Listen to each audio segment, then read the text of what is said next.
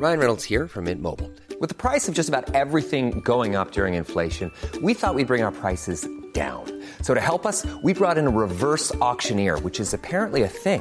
Mint Mobile unlimited premium wireless. Ready to get 30, 30, bit to get 30, bit to get 20, 20, 20, bit to get 20, 20, bit to get 15, 15, 15, 15 just 15 bucks a month. So, Give it a try at mintmobile.com slash switch. $45 upfront for three months plus taxes and fees. Promo for new customers for limited time. Unlimited more than 40 gigabytes per month. Slows. Full terms at mintmobile.com. Millions of people have lost weight with personalized plans from Noom, like Evan, who can't stand salads and still lost 50 pounds. Salads, generally, for most people, are the easy button, right? For me, that wasn't an option. I never really was a salad guy. That's just not who I am. But Noom worked for me. Get your personalized plan today at Noom.com. Real Noom user compensated to provide their story.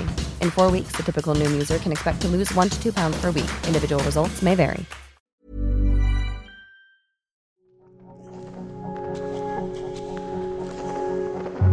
Hello, and welcome to the Ghibliotheque, the podcast that sifts through the stockpile of films from the world's greatest animation studio, Studio Ghibli.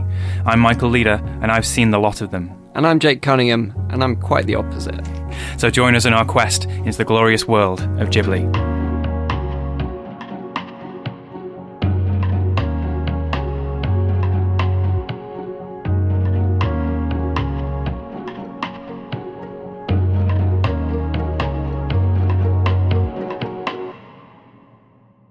So we're a few episodes in now, tying in with Film 4's full Studio Ghibli retrospective this summer. I'm Michael Leader and I do all things digital for Film 4. I also host the Little White Lies Film Magazine podcast. And I'm Jake Cunningham, and I host a podcast for Curzon Cinemas and work in commissioning for short films for Channel 4's Random Acts show.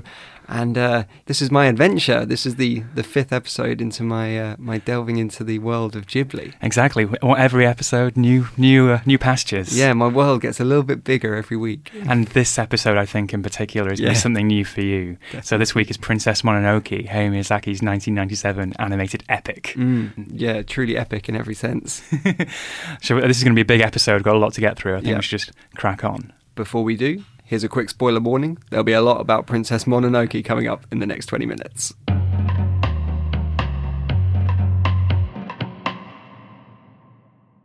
In an unspecified period of 14th or 15th century Japan, a young man named Ashitaka clashes with a boar demon and is infected with a curse that will eventually kill him.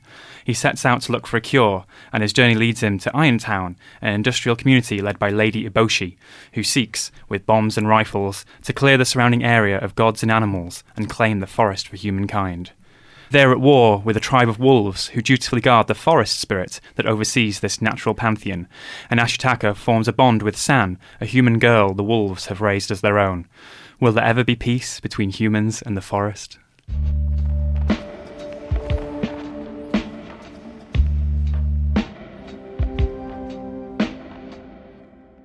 So, Michael, in our plot synopsises in our other- other episodes, sometimes you've had to kind of flesh them out a bit, where it's, it might just be two girls wander into a forest and find a, a lovely monster. Yes. And whereas uh, this one, I feel like that that synopsis is quite dense. There's a lot going on here. I, I had to end on a question there, really, to, to cover a lot of narrative ground. Maybe we'll get to that. But I guess the context and history, there's just as much in that. Hmm. We've covered a lot of 90s Ghibli before. This is when they're sort of at, at peak productivity. This comes straight after Whisper of the Heart. They're a big studio at this point, and Hayao Miyazaki has had successes with My Neighbor Totoro and later Porco Rosso, etc. But Princess Mononoke was a project that he'd been um, developing for decades. There are sketches and uh, concept art from the late 1970s and early 80s of a princess living in the woods with a savage beast, um, a Mononoke.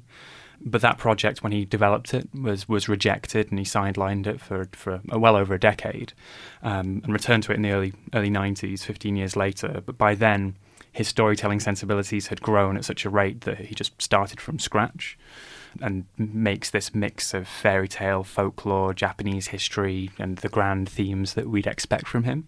There's a planning memo from April 1995 when he started again from Square One. He says, Princess Mononoke does not purport to solve the problems of the entire world.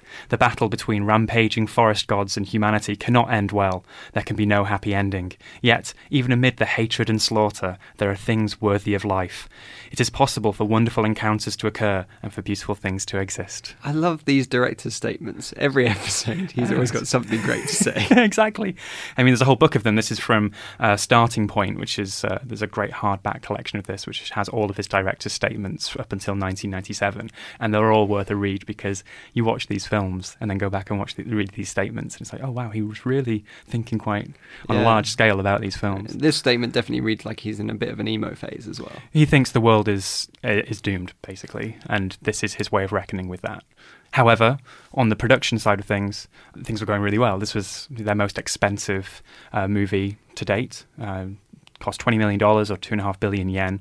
But when it opened in uh, uh, November 1997, 12 million people in Japan saw it at the cinema. It made $160 million and became the highest grossing film of all time that year. But this being 1997, a little film called Titanic was just around the corner. So it was number one of the all time Japanese box office for a short amount of Yeah. time. Uh, but then it sold millions of copies on VHS, apparently in a market where VHS wasn't a big a big thing. People didn't buy home entertainment, but then they did for this one.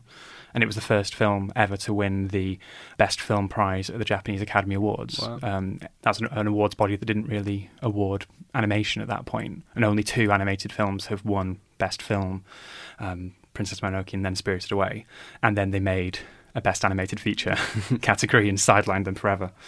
But what's really interesting with Princess Mononoke, um, we touched on this, I think, slightly in our Spirited Away episode. This was supposed to be the big international Ghibli release. Right. Um, in the in the mid '90s, um, a guy called Stephen Alpert, who was a, an executive, an, an American-born executive in Japan, was hired to serve as Ghibli's head of overseas operations, and he was specifically hired to sell Ghibli to the world. Um, he actually released a book this year. Um, unfortunately, it's only in Japanese, so I'm relying here on a on a review on the All the Anime blog. Um, his book's called "I Am a Gaijin: The Man Who Sold Ghibli to the World," which is a nice little Bowie reference in there. But um, the story goes that Buena Vista Japan wanted to buy the home entertainment rights for Ghibli's films and went to Studio Ghibli. Went to Toshio Suzuki, in fact, the producer who we talk about a lot as being the Yeah. shrewd businessman behind Ghibli's success. And they wanted to buy the home entertainment rights. And he said, okay, we'll give the home entertainment rights as long as the international uh, Walt Disney Studios, Buena Vista International, will release the next Studio Ghibli film, particularly in America. Because Suzuki saw that success in America often trickled back to success in Japan. So films big internationally would also be big, big domestically. Right. So they signed this deal where Disney would definitely distribute the next Studio Ghibli film, and then they turned in this film that's over two hours long. It's violent, it's epic, it's a little bit, you know, plot heavy. Yeah. It's very Japanese, and so. Let's say when Disney saw that, they were a bit confused. They were expecting My Neighbor Totoro. They were expecting something short and sweet for the kids. So they immediately bounced it down to their more adult distribution label at the time, which is Miramax, which at that point was still operated by the Weinstein brothers, Harvey and Bob. Uh, so they suddenly had this film in their lap. And of course, Harvey at the time was known as Harvey Scissorhands, a guy who would recut films to maximize their box office potential. But this gives rise to an anecdote which I don't know if it's apocryphal. I think Stephen Alpert does refer to it in the book, so maybe it's not. Maybe it actually happened, where uh, Toshio Suzuki and the Studio Ghibli execs sent Disney slash Miramax a package, and inside the package was a sword, and uh, it came with a note saying "no cuts," and which is just incredible, right? There's Yeah, this sort of um, uh, you know the, the chutzpah uh, of that statement. Yeah. So there were no cuts, but it was aggressively internationalized. Mm. Um, there was a, an an American dub. There's, an Amer- there's a, an English script overseen by Neil Gaiman, the fantasy author of um, American Gods fame and Sandman the comic, um, and that was released. Although it's not a kids' film in the way that Totoro might be, I still think there's a lot going on for international appeal here. Yes, but unfortunately, that bounced down to Miramax. They, Yeah. they, they, at that point, say 1997, that's when they're doing what Shakespeare in Love. They're, they're doing Oscar prestige work. They're not doing animated films. Yeah. There isn't that those lines of communication with specific fan communities. So it didn't do very well on its Right. American release, even though John Lasseter, um, head of Pixar at the time, really pushed for it and championed it. It had rev- a very positive review from Roger Ebert, who we've talked about before, Mm. is a great fan of Ghibli. He um, said in his review, "It is one of the most visually inventive films I've ever seen." It then came out over here in 2001 in the UK. Peter Bradshaw of The Guardian gave it four stars. Um, it was reviewed well by the reviews are still online for all of the, the I UK find, outlets. find the gaps between these so fascinating. Like nowadays, we're so used to something very quickly making its way around the world. I know it takes years And back then. yeah, these are like that's like a five year gap. Exactly. Well, that's only been very recently they've closed that gap. Yes, I suppose since Spirited Away. Yeah, well, or I'd probably say even when Marnie was there, uh, you know, or, or from Up on Poppy Hill, some of their more recent releases would take a year and a half sometimes to come out over Right. here, and because of it's just the way with Windows and release, you know, Mm. release strategies and so on competing, there's never a good time to release these movies, so they have to find the right time. Yeah. But um, in 2001, that it did have this UK release, uh, and that at the end of that year is when I saw it, the first Studio Ghibli film I ever saw. This is the one. This is the the Urtext. I saw it at home with uh, my girlfriend and one of my best friends at the time, and it offered a dodgy Region Three DVD that had been going around our school that I think someone had bought in Chinatown in Manchester, and we watched that, loved it, and then w- right after went out to watch the first Harry Potter movie. Ah, the Uh, traditional double bill. Yeah, down in Bury, uh, in, in Greater Manchester. Uh, so that's how I can remember. Wow. where I was when uh, when Princess Mononoke came into my life.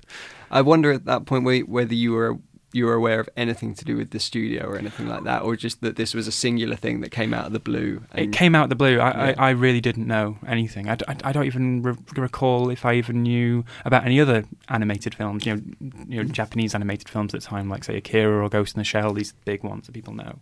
I just remember hearing that this film was really weird. Hmm.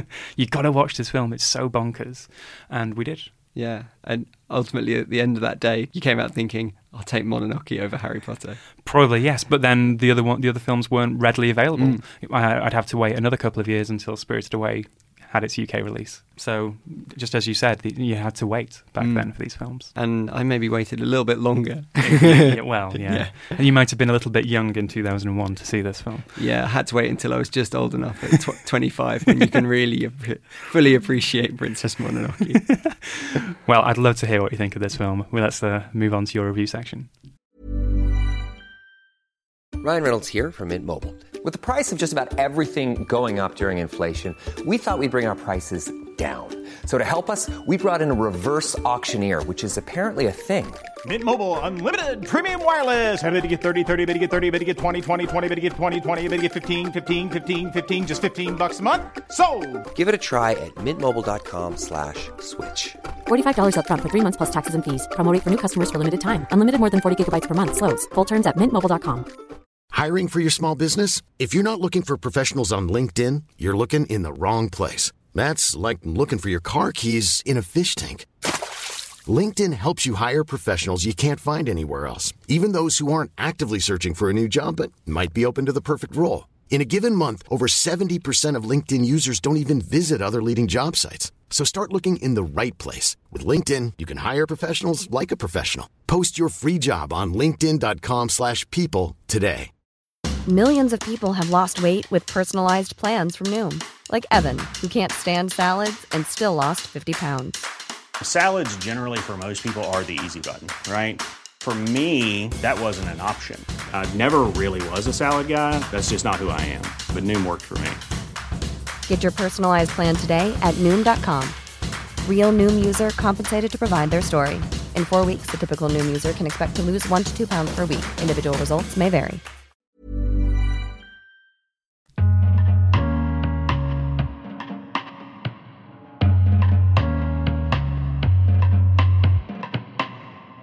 So, Jake, Princess Mononoke, what did you make of it?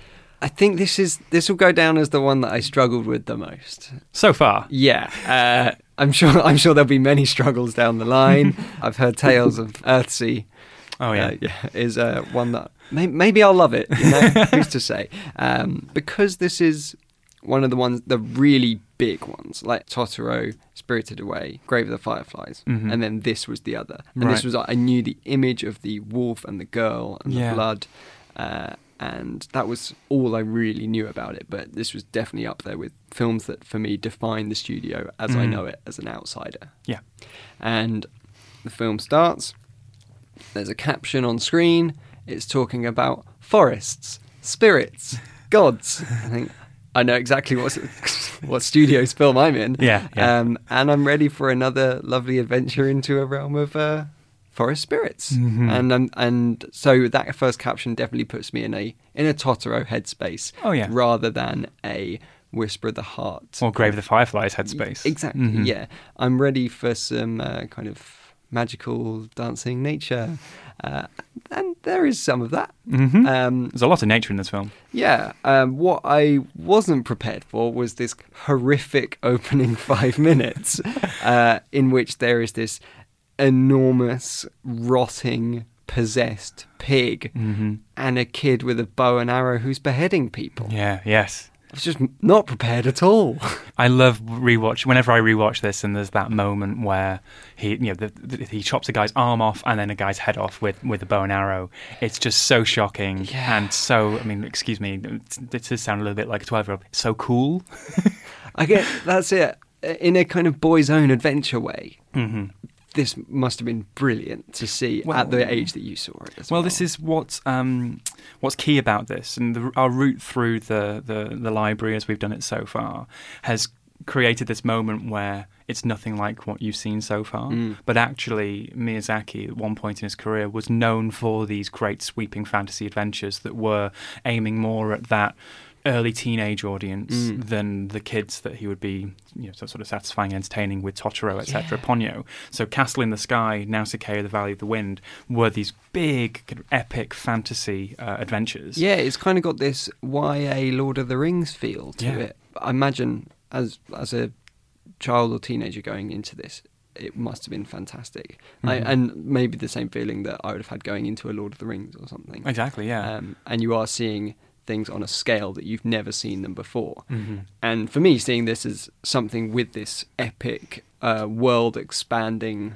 approach, full of battles and violence, would have been so exciting. I, I still found it amazing to watch. Yeah. Uh, and I just felt that it, it kind of gets bogged down in its own mythology and story. And you almost wanted, uh, not to endorse anyone doing this, but I would like want someone to go in at the start and just say, right, we can take that out and that out and that out. Um, Well, yeah, we, well- can, we can strip this down a bit. well, he'd been burned before. So when Castle in the Sky, which was the first film they made under the Studio Ghibli banner, when that was um, released, there was a bit of tweaking to that. Now, Nausicaa, The Valley of the Wind, was a bit of tweaking to that on an international scale. Whereas with this, this is whole cloth. Uh, you Yeah. know, Hayao Miyazaki. Yeah, I, the ambition of it is Mhm. what I really like about it. And I suppose, yeah, if someone had come in and started making those tweaks, we wouldn't have this film as it is. And I Mhm. really admire the film Well, for what it is. What I what I what I respond to on every rewatch for this is the complexity of the ideas. Mm. On our Totoro episode, I, you, you quoted me saying I thought that was the perfect Miyazaki film because of its laser focus, its precision focus. This is a film that is baggy. This is a film that has so many ideas, competing ideas, confusing ideas. Um, you know, and the right at the heart of it is this notion of the gods versus humans. Nature is a good thing, but the gods are being set in their ways, or they're uh, being tempted into anger and fear and Mm. doubt. In the way that humans are, are actually quite progressive. It's the the hand of history and the future is on the humans. There, th- that's you know Lady Boshi. When we meet her, she is a very progressive uh, woman, but some of the strategies and you know, techniques they use is destroying the, the earth and Mm. will lead to uh, what I assume Miyazaki's looking at in the 1990s as global warming, the ozone layer, all of these you know, uh, intense urbanization of the countryside, etc. That's what he sees as the end point. But along the way, there are these things worthy of life, as he says. And there's no straight moral compass in this film. It is quite complex, and I think it, it has to have all the narrative threads that it does to gain an access point to all of those ideas that he wants to talk about. If we go right back to the very start, we've Mhm. got this this boar god who has been possessed by a bullet from an iron worker, an industry person, uh, and that is what has destroyed this kind of guardian of the forest. And that's almost our first scene, and is one of the most memorable images from it. This kind of cascading black goo and the red eyes of this Mm. creature, and we're we're bordering into horror. And it's it's quite shocking, and it like there are a number of images like this, and uh, also the apes that appear Yeah. in the film also have that similarly shadowy feel and these red eyes. It's pushing you into that fear territory that none of the others really have. That rather than just saying, right, here's the majesty and the wonder of nature, here's look, let's look at the other side. Let's uh, look at the damage that's being caused to it as well. And it's a, it's a conflict that's right there at the heart of Miyazaki's films. He's very nostalgic for both the countryside, but also for early 20th century technology. He loves planes, particularly from the interwar period. He loves trains, as, as we've said. He loves all He these loves a things. train. But you can't have the benefits of the industrial revolution and a pre-industrial world. Hmm. So that's there's a there's a real tension there that is played out in this film in particular. Yeah, well, there's a there's a line uh, later in the film which is, uh, "Can't the forest and the ironworks live together?" Why And not both? That, that is that's Miyazaki. To me. Yeah. Like, that's the same thing that we've seen in a few of the films as well, and I think something that underlines all the work. But there's an interesting tension here between traditional and forward-thinking industrial process in the actual way the film is made. You said that there, there were a few things that looked a bit different for yeah, yeah, time. it does in a in a quite an odd way, and I couldn't quite place it. It felt like sometimes the people and the landscapes were operating on different Mm. planes, and the way that some things were moving had a very different fluidity than Mm. what I was used to. And that's because this was the first Ghibli film to use extensive CG sort of animation um, to, to in, in certain shots. In the past, it was all hand drawn, traditional techniques, and so on. Um, and this is around the point where they realised that that sort of um, uh, all-time crunch time work environment wasn't particularly healthy. So they start using CG in some sequences. There's a great breakdown on I think it's nausicaa.net that has some of the specific shots they use. One of which is the tr- the transformation of the boar god at the beginning when it. Uh, transitions into a skeleton after he's Mm. killed, and then later on, it's these uh, these tracking shots. If you ever see um, Ashitaka on, well, it's not a horse; it's a on on Yakul as he's uh, riding across the landscape. Those amazing f- fast tracking shots. Yeah. That's where they can dynamically shape the the backgrounds using CG as opposed to using hand drawn techniques, which was incredibly labor intense, intensive. And this is the point where hand drawn starts to be assisted by CG. Right. Um, and it's quite rudimentary at this point, I think. Looking back at it now, you can see there's something up. Yeah, I think like, particularly those those landscapes, Mhm. uh, they occasionally do feel a bit flat, and you don't really get a sense of uh, like feet maybe landing properly on the ground. It's Mm. almost like everyone's floating Right. just a centimeter above it Mhm. and not properly interacting. But um, when we get down the line to the more modern films, where maybe that integration is a bit more cleaner, Mhm. like those bl- those lines will blur a lot more. Yeah, what I'd like to ask you about, Jake, is the the, the familiar elements that are here. Mm. When you go into the clearing in the forest and you meet the forest god and the Kodamas, and what did you make of that? Yeah, well, I think in, in every episode, uh, without planning in this show, uh, we've picked out a highlight scene that we Mhm. would like to almost take out of the film and could live by itself. And uh, this is my one from here is the the Kodamas, these weird uh, little. They look like they're made of pebbles. Who have, But they've uh, got very, they've got human anatomy. They've got nice little little Yeah. butts there when they're, when they're Yeah, running yeah, around the forest. gratuitous butt shot. yeah. um, of the, these little creatures that live in the forest who twist their heads around and click their necks. Yeah. Uh, very odd. Um, and initially quite unnerving, but they grow to become quite cute as Mhm. well. And there's this this moment with the deer god, who, Mhm. unlike the the other like the boar gods or the wolf gods, who seem to be separate entities, the deer god seems to be all of nature all at once. He's the ultimate guardian. And there's this moment with um, the deer god entering a lake. And he's got this ethereal green hue to the edges of Mhm. him. And then there's a shot from the top of the trees where you see the Kodamas Mm. in the trees looking at the deer god. And they've got that green glow to them as well. And the only thing I could really draw a comparison to is the island from Life of Pi. The Ang Lee film, right. um, where he goes to that island which doesn't really seem to exist, Mhm. and there's a tooth in the middle of it Right. but it's got this green glow to it and it feels like this complete dream Mhm. It's- and that you again could just sit with it in an art installation all the way around you and you just want to sub- submerge into it uh, and that's what I felt with this deer god and Yeah. as this separate moment I'd love to lift out just it's such a magical place and and a moment. And again, that that forest god, like the Kodamas, is both cute and, and, and attractive as, as, as, a design, but also quite creepy and strange. Mm. The fact that it has this sort of human face. Oh, but that's weirdly. I was trying to figure out what made it weird. I think it's because it's perfectly symmetrical. Right. Uh, which naturally we don't have as real people. yeah. Uh, and the fact that he almost looks down right down the center of frame and his face is immediately central and it's like he's looking right into you and mm. he's telling you what are you doing to nature but so jake the second half the, the latter back half of the film is where this plot as we talk about it all comes together yes. you have this clash of multiple factions. You're not sure who to really root for, and you have Ashitaka in the middle yeah, who's trying so to do everything. We've got Ashitaka, we've got the Ironworks, we've Mhm. got the Wolves, we've got the Boars.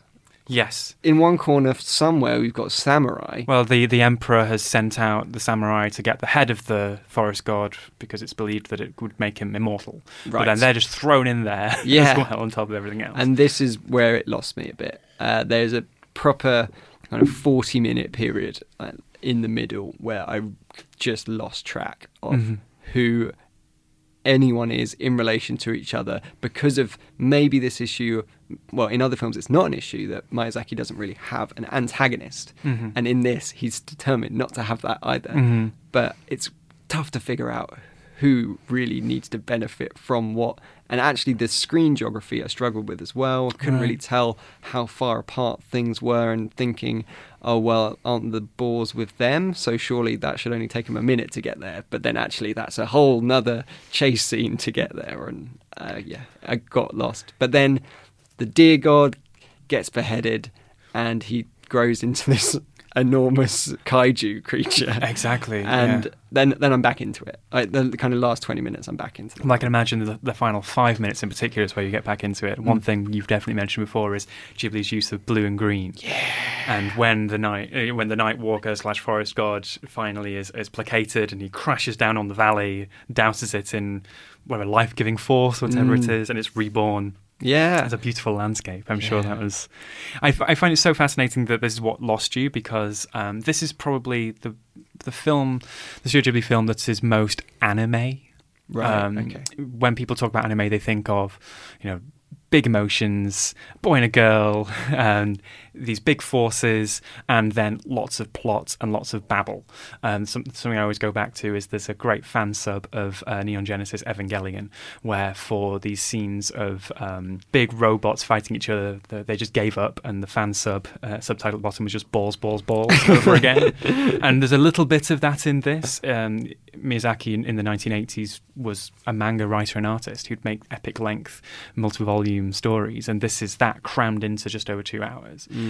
This is actually the film I probably have rewatched maybe the most of the Ghibli ah. films, probably because it's also the first one I saw. Yeah. But it's one that I find so rewarding on every rewatch because you just see these levels of themes, the the craft that, that goes in as a storyteller into trying to put Ashitaka at the center of as the moral center amongst all of these flawed characters. You know, the the the, the gods are, are egotistical or arrogant. The humans are arrogant, but they're also uh, plowing forward. Lady Boshi has brought took in lepers. She's um, liberated these women from brothels and has created a matriarchal society in Iron Town. And that is something that we should feel really good about. And all the characters there are actually nicer and more appealing and funnier than and charismatic than the wolves and the gods. They, we don't actually, you know, as, as audience members, we don't like those characters as much. They're not funny or charming, but they are also on the side of nature and what's beautiful in the world. So it's just this something. that's a real head scratcher as you watch it. Yeah, as an audience um, member. Yeah. After hearing that, your passion for it there, and like normally we we kind of agree on these things Mm. uh, on our rankings as well. Um, so I'm fascinated to hear where Mononoke is going to land on the leaderboard. Oh yes.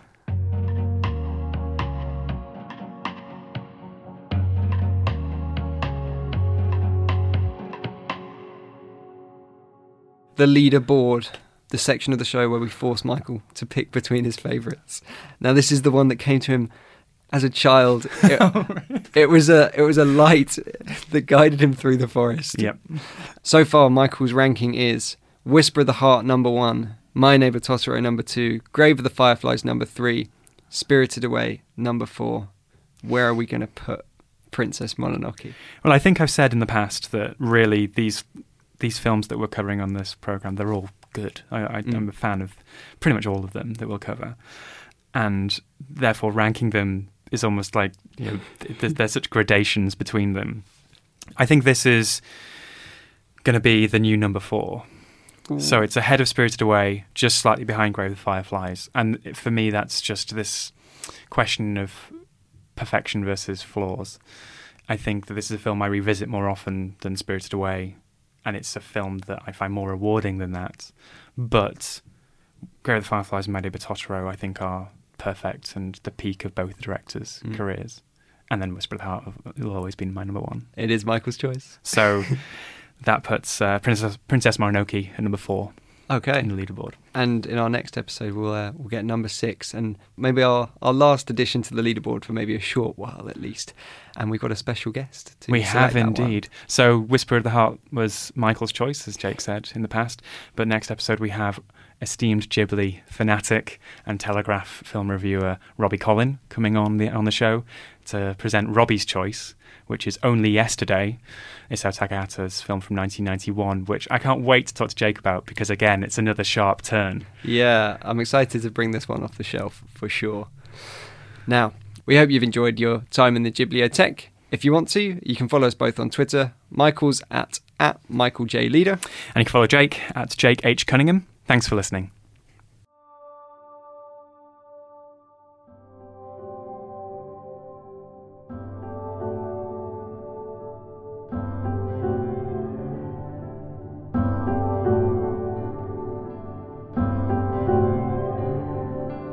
Ghibliotheque is a Little Dot Studios production.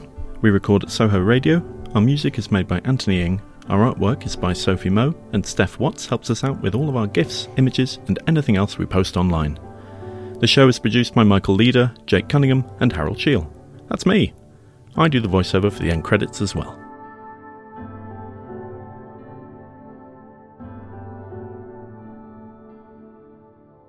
Hi, everyone. Thank you for staying beyond the credits. We like to uh, reward our faithful listeners with a little extra nugget. We did mention in the context section that Hayao Miyazaki had been working on Princess Mononoke for decades and had a plan and concept art all the way back in the 1980s.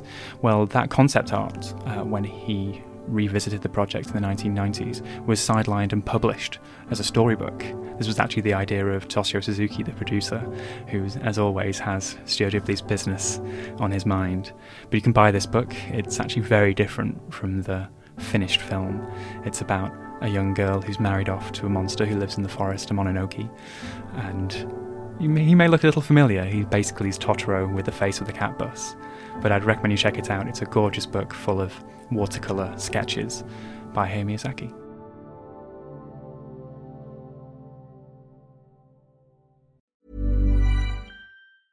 Mom deserves the best, and there's no better place to shop for Mother's Day than Whole Foods Market. They're your destination for unbeatable savings, from premium gifts to show-stopping flowers and irresistible desserts. Start by saving 33% with Prime on all body care and candles. Then get a 15-stem bunch of tulips for just $9.99 each with Prime. Round out Mom's menu with festive rosé, irresistible berry chantilly cake, and more special treats. Come celebrate Mother's Day at Whole Foods Market. Hey, it's Paige DeSorbo from Giggly Squad. High quality fashion without the price tag. Say hello to Quince.